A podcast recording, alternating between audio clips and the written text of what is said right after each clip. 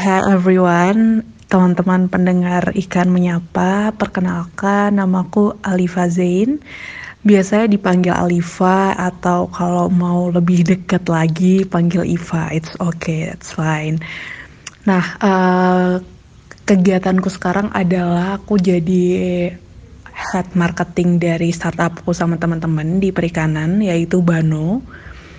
Terus juga aku barusan banget lulus dari Departemen Perikanan, jurusannya Manajemen Sumber Daya Akuatik, angkatan dua ribu enam belas. Terus sekarang kegiatanku uh, karena masih pandemik, jadi aku di rumah dan most likely doing work from home buat ngerjain project-project di Banoo, begitu. Nice to meet you guys.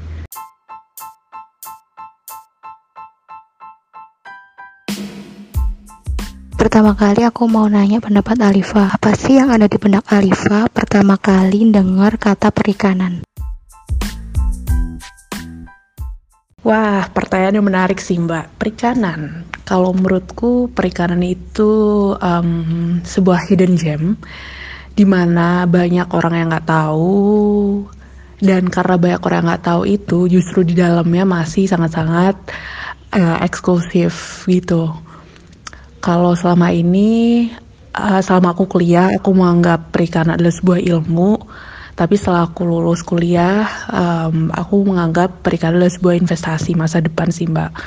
Karena banyak orang yang belum mengenal ilmu-ilmu di perikanan, dan ilmu-ilmu di perikanan itu tuh biasanya sangat-sangat, apa ya, bisa dibilang valuable, atau bahasa bahasa ininya, bahasa gaulnya ilmu-ilmu daging gitu ya, yang full of knowledge dan juga uh, apa semua hal yang uh, semua hal yang ada di perikanan tuh benar-benar yang sespesifik itu gitu. Jadi nggak semua orang bisa menerka-nerka apa yang ada di dalam perikanan kalau mereka nggak belajar secara langsung apa itu perikanan. Jadi tadi sih apa uh, selain juga perikanan adalah sebuah investment, dia juga di situ uh, luas.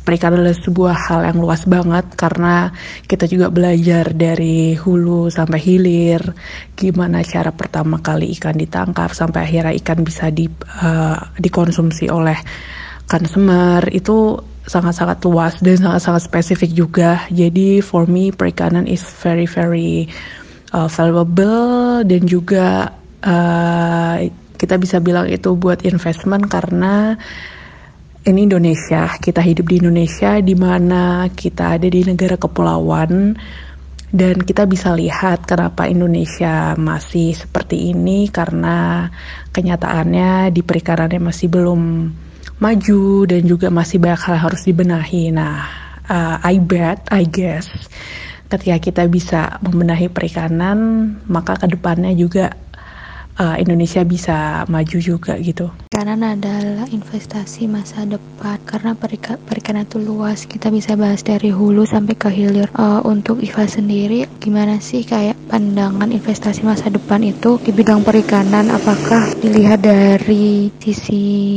budidayanya atau tangkap atau pemasarannya atau seperti apa? Oke, okay, jadi um, maksud dari investasi masa depan itu karena aku ngelihat uh, coba buat ngeprediksi aja sih Mbak. Maksudnya sekarang kita udah mulai pelan-pelan, pelan tapi pasti ya, slow and steady.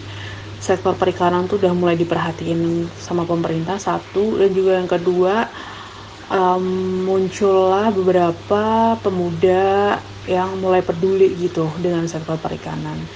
Nah, dengan dua hal ini ketika dikolaborasi yang jadi satu, ketika regulator juga uh, memprovide uh, regulasinya, mempermudah, terus juga pemudanya juga yang agile, mereka juga mau dengan senang hati kolaborasi dengan para sesepuh-sesepuhnya, I mean yang udah uh, tua.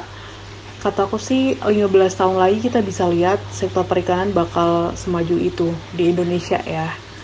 Karena kalau bandingin mungkin kayak di Thailand, itu udah uh, lumayan beda karena um, pemerintah Thailand sangat-sangat concern dengan sektor agriculture-nya di sana kan. Mereka ada rules-rules yang um, mempermudah juga gitu. Nah, um, kalau ngomongin tentang perikanan kan luas ya. Bahkan buat ngomongin satu sektor dulu nih, sektor perikanan budidaya, itu aja juga udah yang luas banget gitu. Belum lagi ditambah yang sektor perikanan tangkap.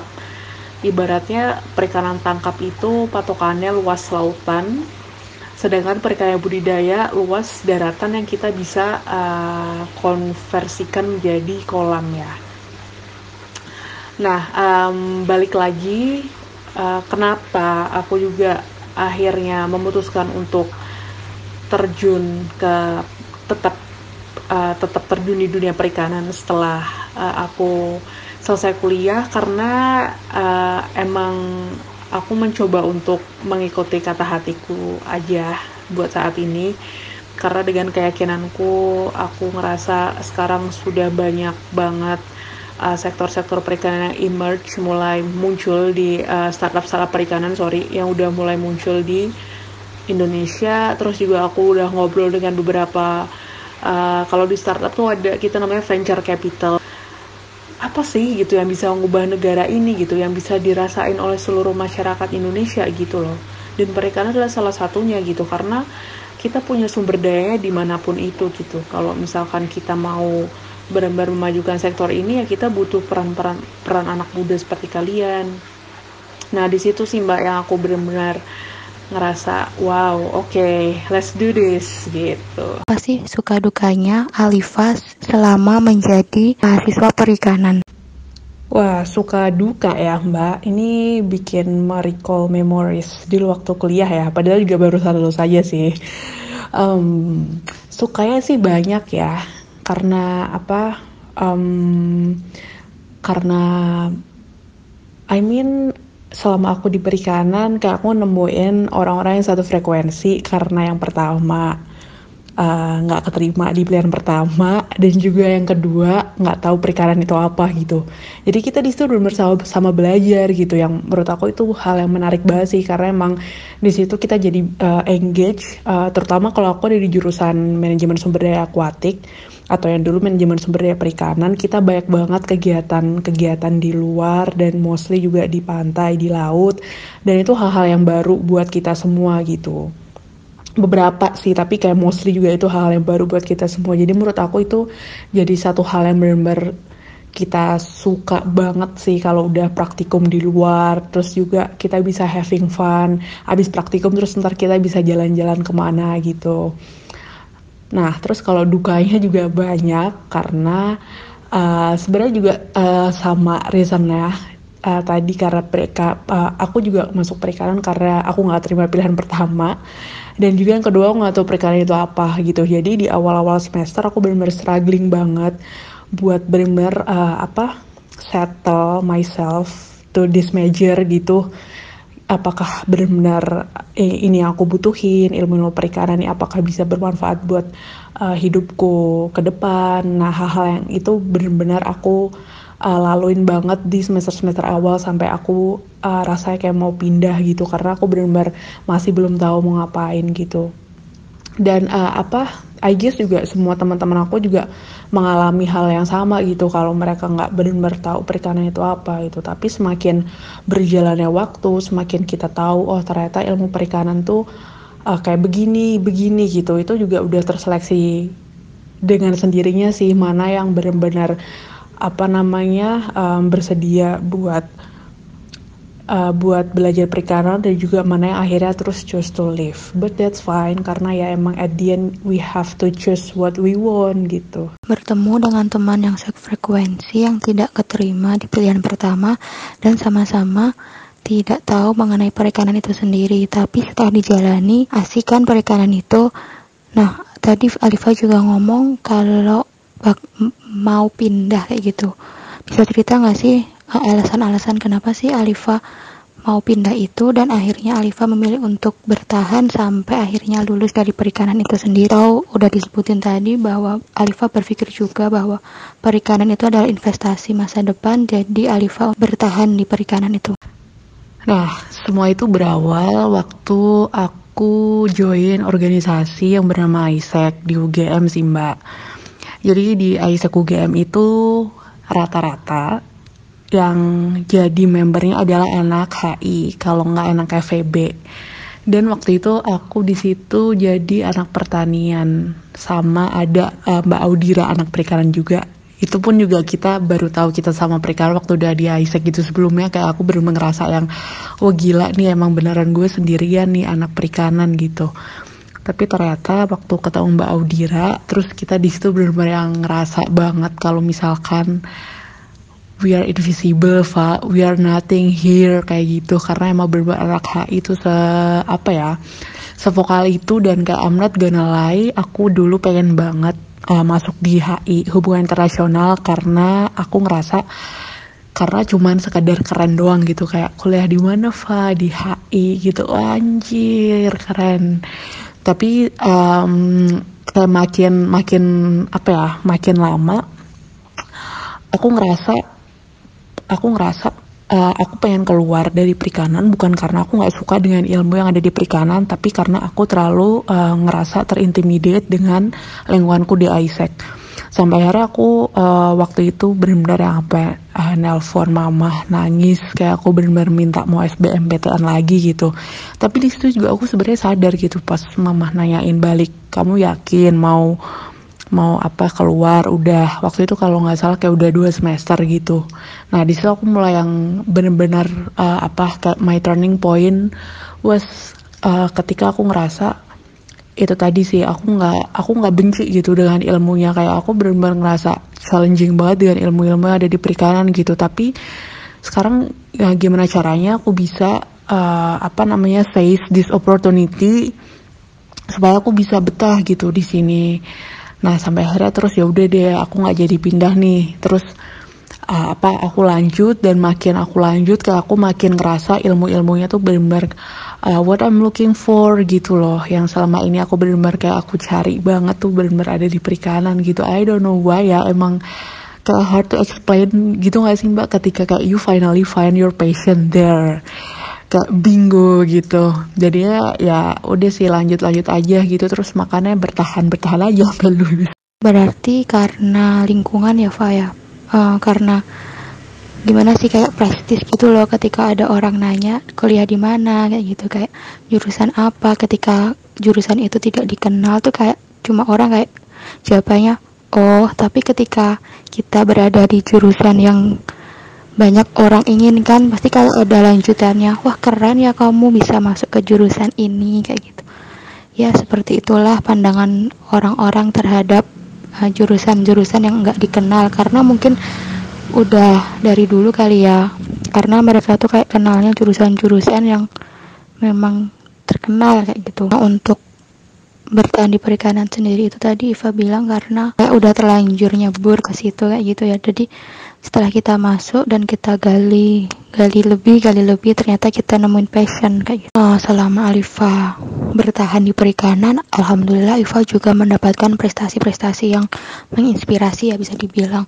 Oh, Alifa bisa gabung di AIESEC sampai menjadi ketua di AIESEC. Setelah itu Alifa bisa menjadi MAPRES pertanian, kemudian gabung di A S L F. Iva juga punya tim, baru aja menang, yaitu startup Banoo. Bisa diceritain nggak sih, Iva, perjalanan-perjalanan itu Alifa bisa sampai bertemu dengan kegiatan-kegiatan yang seperti itu? Wah, ini kalau diceritain bisa sejam sendiri sih, Mbak. Nggak lebay. Boleh dong, um, mulai dari mana ya, tapi ya bingung nih. Yang pasti jalannya sangat-sangat berliku dan tidak mudah gitu. Bahkan aku sekarang ngerasa aku udah menjadi uh, apa brand new person gitu, dari aku yang benar-benar aku dulu pertama masuk perikanan. Karena emang apa ya, ada banyak hal yang benar-benar uh, berubah, terutama di mindset aku sih Mbak. Karena itu yang benar-benar penting banget yang membuat aku bisa sampai sekarang, karena aku ngerasa ada perubahan yang major change, perubahan yang hebat lah bisa dibilang di mindsetku, cara berpikirku. Gimana dulu aku ngerasa jurusan perikanan nggak prestise, sampai akhirnya terus aku bisa kayak turning that into an opportunity yang aku bisa uh, apa manfaatin. Aku bisa jadi ketua A I E S E C, aku bisa ikut beberapa event, dan juga aku bisa uh, menang lomba internasional, dan itu semuanya relevan to uh, what I'm doing in fisheries gitu.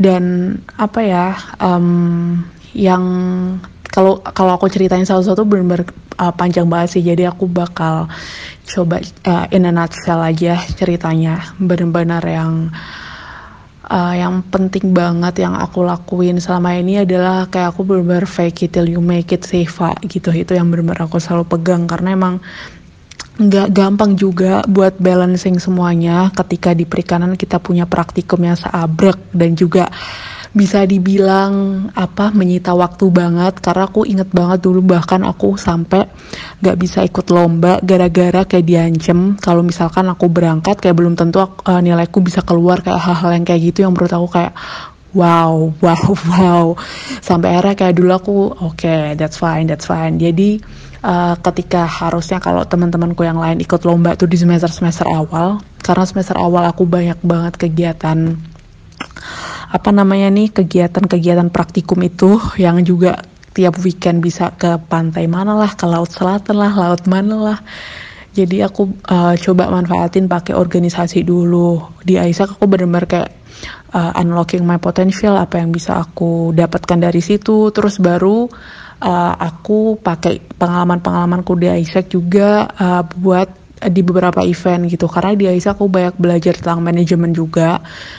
Terus uh, apa oh yang yang MAPRES itu juga aku juga karena waktu itu aku uh, disuruh sih lebih tepatnya waktu itu, jadi MAPRES pertanyaan itu disuruh sama MAPRES sebelumnya itu Mbak Ella. Terus kayak udah aku is, uh, iseng sih sebenarnya benar-benar kayak daftar Hamin satu kayak udah ngumpulin berkas gitu aja, eh ternyata malah aku yang kepilih gitu daripada teman-teman lain. Di situ aku juga ngerasa minder banget karena aku ngelihat kayak teman-teman fakultas lain tuh super super smart dan juga um, they are unique gitu with their own way. Tapi uh, di situ yang aku benar-benar uh, ngerasa uh, dapet banget momennya adalah ketika semua orang juga ternyata merasakan hal yang sama uh, sama apa yang aku rasain gitu. Jadi di situ benar-benar yang jadi turning pointku lagi buat aku tambah belajar sampai akhirnya terus uh, abis kelar MAPRES itu, itu semester berapa ya? Semester lima kayaknya. Terus abis itu uh, semester lima ke atas kayak udah selalu juga kan praktikumnya. Di situ aku mulai cari-cari opportunity yang aku bisa dapat buat lomba gitu. Sampai akhirnya terus aku ketemu sama teman-temanku Banoo ini yang juga karena C E O-nya tuh uh, MAPRES F E B juga, temanku sekamar waktu kita super camp bareng. Terus kayak dia uh, dia tahu uh, di timnya masih belum ada uh, orang yang benar-benar bisa diajak brainstorm perikanan, sampai akhirnya terus dia ngajakin aku, aku join, dan selama tahun kemarin kita benar-benar uh, fokus banget buat memperbaikin uh, banyak hal, dan alhamdulillah di akhir tahun kemarin kita akhirnya dapet juara satu internasional begitu. That's a long story sih. Dari cerita Alifa tadi, sebenarnya kayak yang aku tangkap tuh kayak A I E S E C adalah awal Alifa bertemu dengan apa ya prestasi-prestasi yang Alifa dapatkan kayak gitu di A I E S E C. Alifa banyak belajar banyak hal, terus kayak apa ya kayak bisa ikut MAPRES, ikut ini itu karena uh, pintu awalnya di A I E S E C itu. Oh, apa sih uh, mungkin bisa ceritain gimana sih kayak detailnya MAPRES itu seperti apa, kayak uh, registrasinya, pemilihannya kayak gitu sih, Fa? Iya sih Mbak, bisa dibilang itu benar banget. uh, A I E S E C adalah gerbang awalku buat aku bisa apa uh, manfaatin beberapa opportunity yang ada gitu. Tapi sebenarnya juga ini uh, berlaku buat organisasi lain sih. Itulah uh, mungkin kalau ada teman-teman yang lagi dengerin podcast ini dan masih maba, itulah kenapa pentingnya ada di organisasi sih, karena emang benar-benar apa organisasi yang baik tuh memberikan platform buat kita buat unlocking our potential gitu. Dan uh, aku yakin nggak cuma ada di A I E S E C doang, ada banyak gitu kan organisasi di U G M yang bisa doing the same buat teman-teman juga. Nah, terus cerita buat uh, MAPRES waktu itu, ini seingatku ya Mbak karena it was a long time ago, jadi Uh, mungkin kalau buat detailnya banget aku ada miss nanti beberapa. Seingatku tuh dulu aku benar-benar daftar tuh Hamin satu, ngumpulin berkas-berkas uh, kayak apa transkrip nilai, terus C V, terus mungkin kayak ada sertif-sertifikat gitu sama uh, paper. Itu benar-benar aku ngumpulin paper kayak seadanya yang pernah aku bikin tentang, waktu itu aku ngumpulin kayak tentang sustainable fisheries. Terus habis itu udah aku kumpulin tanpa ada ekspektasi apapun, dan ternyata kayak ada uh, temanku lagi juga yang apply sama ada anak pertanian. Nah, uh, terus uh, aku tuh nggak tahu kalau ternyata yang dipilih maju ke universitas itu ada satu orang. Jadi waktu itu kayak tiba-tiba temanku yang dua ini dia udah nggak dia udah nggak ada di list lagi gitu, ternyata aku yang maju di universitas. Itu aku sempet kayak shock dan bingung sih ya, maksudnya aku benar-benar bingung banget, kayak ini aku harus nanya ke siapa gitu. Sampai akhirnya terus aku nanya ke Mbak Ella aja yang MAPRES sebelumnya kan, aku benar-benar Mbak konsul juga. Terus uh, waktu itu juga aku lagi uh, waktu itu aku lagi ngapain sih, oh aku juga lagi A S L F waktu itu ada uh, kegiatan di U G M, aku jadi perwakilannya U G M juga waktu itu sama Mas Fatur ketua B E M, sama ada Mbak Nabila menteri B E M-nya Mas Fatur. Di situ aku benar-benar abis kelar A S L F itu aku benar-benar kayak baru bisa fokus bikin L K T I, di mana itu aku cuma wak- punya waktu kurang lebih kayak seminggu apa dua minggu doang gitu. Terus aku nyari dosen, dosen apa pembimbing L K T I ku, karena itu juga jadi persyaratan. Waktu itu aku milih Pak Chandra, dosen M S P yang fokus ke sosial ekonomi perikanan, karena emang minatku juga ada di situ. Terus kita brainstorm bareng buat ngebahas kira-kira topik apa yang menarik buat aku tulis gitu di L K T I. Sampai akhirnya terus kita Uh, ngebawa tentang perikanan yang berkelanjutan gitu, dihubungkan dengan Sustainable Development Goals. Apakah Uh, apa apakah bisa tercapai gitu di tahun dua ribu tiga puluh goals dari uh, S D G number fourteen life below water ini. Terus waktu itu aku bener-bener definisi self fighter banget sih, karena emang bingung juga gitu mau konsul ke siapa, kayak selain Pak Chandra. Pak Chandra juga yang karena beliau juga dosen sibuk, punya kesibukan lain gitu. Jadi aku bener-bener yang uh, apa nggak terlalu sering juga diskus sama beliau. Sampai akhirnya terus Uh, waktu itu udah hari H super camp, itu aku udah bener-bener kayak pasrah banget. Terus di sana aku baru uh, ketemu sama teman-teman dari fakultas lain, di mana kayak mereka super super keren banget. Kayak aku juga tahu beberapa yang kayak pentolan-pentolan U G M gitu. Dan ternyata apa namanya um, di situ juga tadi sih yang kayak aku ceritain sebelumnya, kayak semua orang tuh merasakan hal yang sama gitu, the pressure is real. Terus mereka terasa terintimidasi satu sama lain gitu, tapi kita benar-benar yang di situ having fun banget sih, karena uh, apa mungkin uh, mungkin kerasa beda dengan supercamp sebelumnya yang kata panitianya tuh bilang supercamp sebelumnya tuh kayak orang-orang benar-benar super ambisius dan juga Uh, apa saling apa ya kayak saling melihat satu sama lain gitu loh. Tapi benar-benar yang super camp kemarin waktu aku itu kita benar-benar yang ketawa bareng, kita nunggu giliran maju tuh kita benar-benar kayak malah ngejokes kayak gitu-gitu, sampai panitia itu sampai panitia itu pusing gitu, kayak ini kenapa sih kok malah pada bercanda semua gitu. Alhamdulillahnya sih waktu itu aku dapet teman-teman yang super duper sefrekuensi banget sih waktu itu. Terus abis itu uh, uh, waktu supercamp itu ada yang pertama presentasi L K T I, yang kedua tuh portofolio kayak ditanyain tentang sertifikat-sertifikat yang pernah kita dapetin. Terus juga ada uh, tentang ini uh, speech bahasa Inggris. Dan uh, waktu itu uh, langsung diumumin juaranya. Uh, kurang lebih kalau nggak salah tuh ada berapa ya waktu itu yang ikut ya, kayak ada empat puluh, karena ternyata ada satu fakultas yang mereka ngirimin dua orang gitu, tapi aku nggak tahu kenapa sampai sekarang kayak pertanyaan cuma ngirimin aku doang. Sampai akhirnya terus udah uh, pengumuman itu MAPRES satunya Gazi dari teknik, MAPRES duanya teman deketku banget waktu di supercamp, Jessita anak F E B, dan kita bener-bener kayak masih kontak sampai sekarang sih, both Gazi dan juga si Jess. Nah, terus kalau buat aku sendiri gimana waktu itu, jadi kayak kita bisa ngecek ngecek nilai gitu, dan aku aku udah kayak ngerasa kayak udah paling kayak uh, apa namanya uh, paling bawah gitu. Tapi waktu itu aku kayak masih dapet di lima belas besar sih dari beberapa fakultas yang double-double juga. Jadi kayak ya nggak malu-maluin banget lah ya gitu, kurang lebih sih. Tapi uh, benar-benar uh, menurutku apa ya, uh, menjadi MAPRES tuh benar-benar kayak bukan sebuah end game gitu, karena emang menurutku emang uh, justru jadi MAPRES itu jadi titik awalku banget sih buat aku bisa uh, apa sampai di titik yang sekarang gitu. Oh ya, kalau mengenai Banoo, bisa nggak diceritain Banoo itu apa untuk teman-teman yang belum ngerti, kayak seperti apa sih Banoo itu dan harapan-harapan Banoo ke depan seperti apa? Cerita tentang startupku sama teman-teman, yaitu Banoo. Jadi sebenarnya kalau uh, apa pronunciation asik pronunciation Banoo yang pas itu Banoo, karena apa kita pakai double O kan Mbak, jadi ya kalau misalkan orang di luar itu biasanya kayak manggil kita udah langsung kayak auto Banoo gitu, tapi kalau di Indonesia kayak mager gitu ya buat uh, nge-pronounce jadi Banoo, jadi kayak Banoo Banoo gitu, tapi that's fine sih. Nah uh, apa cerita tentang Banoo, nggak apa-apa Banoo aja, bukan Banoo, nggak apa-apa. Karena aku juga kebiasa Banoo sebenarnya sih itu biasa.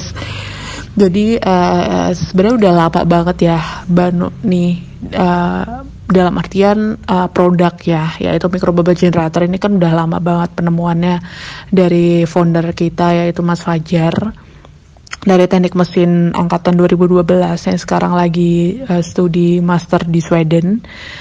Udah dari dua ribu enam belas dia nemu micro bubble generator ini yang diaplikasiin ke yang diaplikasiin ke perikanan. Nah, uh, terus dari dari risetnya Mas Fajar itu sampai akhirnya terus uh, Mas Fajar dan beberapa temannya waktu itu yang di teknik uh, menang-menang lomba. Sampai akhirnya terus Mas Fajar tuh ngerasa kalau misalkan ini alatnya ternyata berguna banget gitu buat di sektor perikanan, karena emang sebelumnya micro bubble generator kalau misalkan di teknik mesin itu dipakai buat uh, mengolah limbah, pembuangan limbah gitu. Nah pembuangan limbah ini kan nggak ada makhluk hidup di dalamnya ya, dan itu dia juga bisa membuat air jernih gitu. Tapi terus kalau air udah jernih terus diapain, sampai akhirnya terus Mas Fajar juga kerjasama dengan Departemen Perikanan waktu itu Profesor Rus tadi kalau nggak salah, buat neliti gitu lebih lanjut. Ternyata efeknya bisa meningkatkan pertumbuhan ikan nih, bahkan panen ikan nila itu yang uh, semula empat bulan bisa uh, jadi tiga bulan pakai micro bubble generator ini.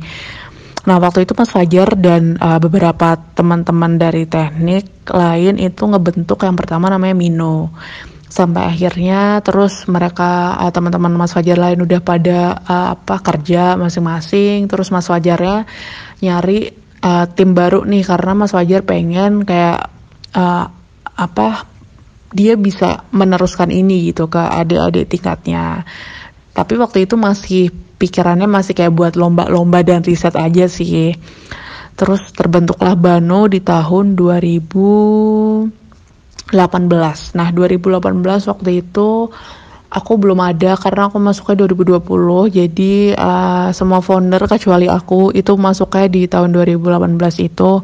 Waktu itu mereka berhasil menang lomba Cisco People Choice Award, dan uh, terus di situ banyak dapat apa namanya atensi juga dari pemerintah, dari media, sampai akhirnya udah mulai uh, apa, udah mulai diarahin ke arah startup. Terus uh, ngajakin aku sampai uh, apa uh, tahun ini, jadi kita udah benar-benar uh, fokus untuk di startup, dalam bentuk startup, karena kita juga udah terdaftar uh, sebagai P T ya di bawah P T Baru Inovasi Indonesia buat legality kita, dan juga kita apa namanya um, yang kita lakuin yang kita lakuin adalah kita ngembangin, benar-benar ngembangin Uh, aerator micro bubble generator ini supaya kedepannya endgame kita micro bubble generator ini nggak cuma dinikmati oleh pembudidaya uh, yang intensif, yang punya modal banyak, yang uh, skalanya gede, tapi juga bisa dinikmatin oleh pembudidaya rumahan, pembudidaya kecil dengan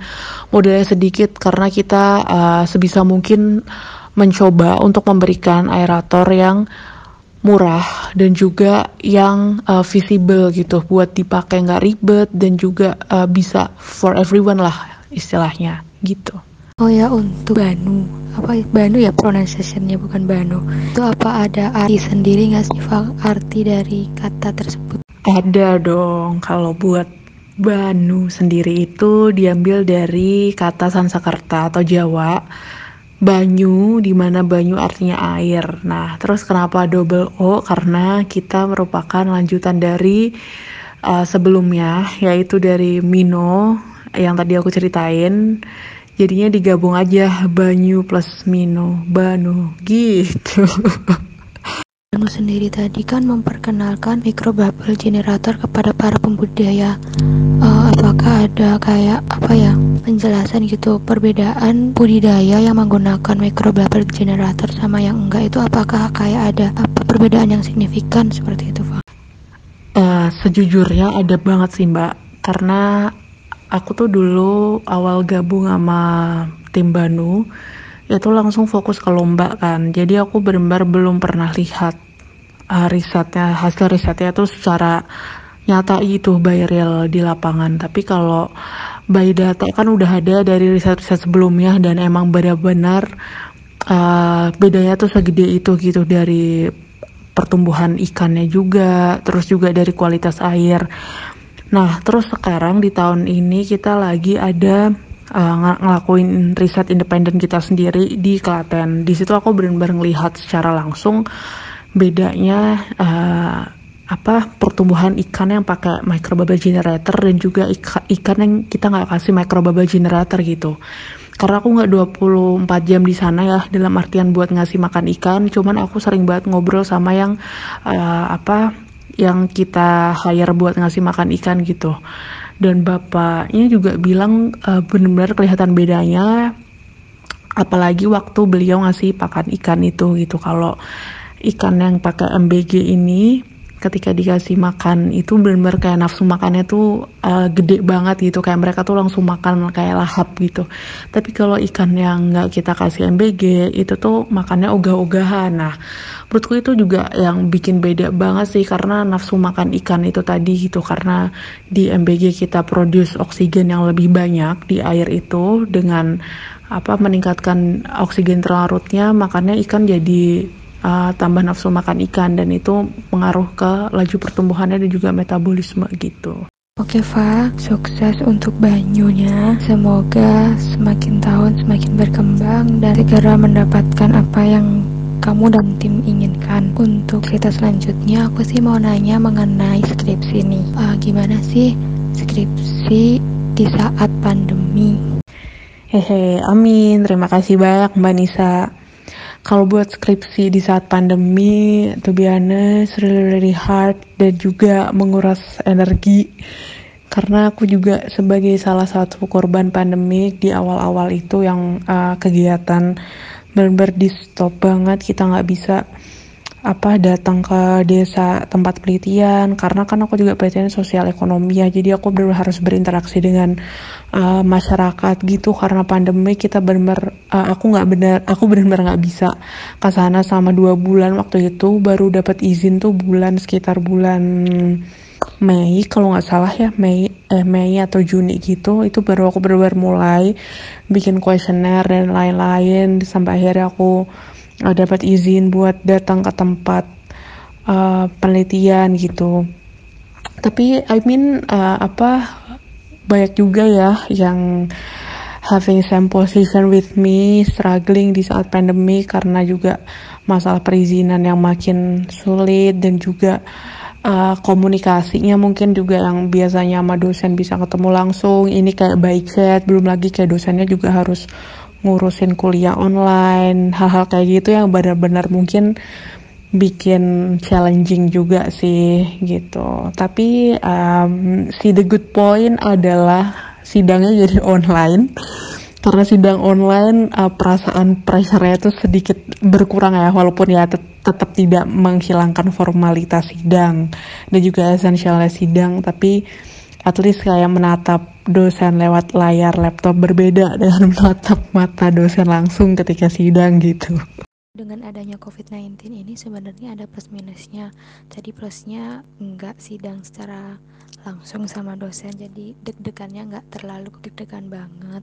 Tetapi secara minusnya tuh kayak kita penyesuaian lagi sih mengenai keadaan yang seperti ini yang nggak pernah kita alami sebelumnya. Dan terus apapun itu, congrats Fa, kamu sudah berhasil menyelesaikan studimu dan selamat menjalani kehidupan realita yang sebenarnya. Amin, terima kasih banyak Manisa. Oh ya, kalau ngomong-ngomong perjuangan selama menjadi mahasiswa perikanan nih, apakah perjuangan terberatnya saat skripsi itu atau ada perjuangan lain yang kamu rasa berat? Kalau skripsi sih relatif ya. Kalau uh, bagiku sih skripsi berat. Cuman ya udah gitu. Kayak karena kita juga ada dosen pembimbing skripsi juga yang alhamdulillah juga um, dosen dosenku waktu itu Pak Heri yang bimbing. Pak Heri juga sangat-sangat Uh, membantu banget buat aku berproses, walaupun dengan segala drama-drama yang ya drama skripsi sih gimana ya Mbak ya, ya begitulah. Tapi kalau dibilang paling berat sih uh, nggak juga sih, karena menurut aku yang benar paling berat sama kuliah itu justru waktu datang ke kelas sih. Itu menurut aku yang benar-benar Uh, apalagi uh, di perikanan banyak banget yang jam-jam apa kelas jam tujuh ya, kelas pagi itu bener-bener kataku ya ampun kayak berat banget itu bener-bener. Yang apalagi malamnya kan habis begadang, belum lagi yang organisasian kan pasti banyak banget kegiatan di uh, mahasiswa tuh pasti kayak tidur tuh rata-rata kayak jam satu jam tiga kayak gitulah pokoknya baru pada bisa tidur, bahkan kayak sampai nggak tidur juga ada kan saking menikmati apa uh, malam di Jogja gitu. Jadi menurut menurut aku yang paling berat tuh benar-benar yang kelas jam tujuh sih. Itu karena emang oh, karena emang benar-benar uh, apa uh, aku juga sering banget sampai staying up late sampai malam, terus kayak harus kelas pagi. Belum lagi kayak kelasnya sampai sore gitu. Kalau diingat-ingat itu hal yang paling berat, tapi kayak wow, I did it. Diingat-ingat lagi kayak aduh berhasil banget ya ngelewatin semua dinamika perkuliahan kayak gitu. Oke, okay, sebelumnya aku ngucapin terima kasih banyak buat Mbak Nisa yang udah invite aku buat um, sharing beberapa hal yang udah aku laluin selama aku di uh, selama aku kuliah di perikanan dan juga apa yang aku kerjakan sekarang. It was a great conversation. Terus buat um, kedepannya semoga pendengar Ikan Menyapa makin banyak dan juga makin melebar, nggak hanya orang-orang yang ada di perikanan aja, tapi juga orang-orang non perikanan supaya kita bisa saling mengenal satu sama lain gitu, dunia perikanan dan juga dunia luar perikanan. Terus juga buat pendengar-pendengar Ikan Menyapa yang mungkin uh, masih belum familiar dengan perikanan, semoga tadi apa yang aku jelaskan dan juga mungkin teman-teman sebelumnya uh, sudah jelaskan tentang perikanan bisa membuka uh, pandangan baru kalian, atau mungkin ada juga uh, maha, apa sebelum maba tuh anak-anak S M A ya, anak-anak S M A yang bingung mau kuliah di mana, mungkin uh, terus nemu podcast Ikan Menyapa ini bisa jadi tahu gitu apa sih sebenarnya yang dilakuin di perikanan.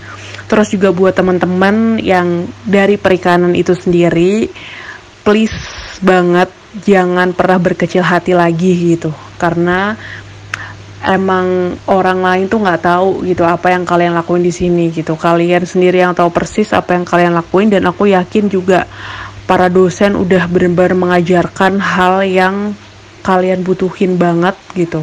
Setelah kalian lulus dari perikanan, kalian mau kerja apa? Itulah yang uh, udah diberi nama dosen gitu. Mereka udah luar biasa membantu banget buat kita apa uh, starting our career uh, outside dunia kuliah. Jadi jangan patah semangat, jangan berhenti mencari, dan juga uh, coba opportunity-opportunity yang related to perikanan, karena ada banyak banget di luar sana startup-startup yang mulai uh, emerge juga di bidang perikanan. Ada e-fishery, Aruna, dan juga beberapa startup lain. Dan insya Allah Banoo, kalau misalkan kita udah bisa settle fundingnya, kita udah bisa dapat initial funding, uh, kita juga bakal buka lowongan kerja, karena itu juga harapanku biar teman-teman bisa ngerasain apa uh, kerja yang sesungguhnya ya di dunia perikanan, di mana ilmu teman-teman itu sangat-sangat dibutuhkan loh oleh masyarakat. Jadi jangan pernah berkecil hati, dan juga stay safe everyone, sehat selalu, semoga semuanya selalu dalam lindungan Tuhan Yang Maha Esa. See you.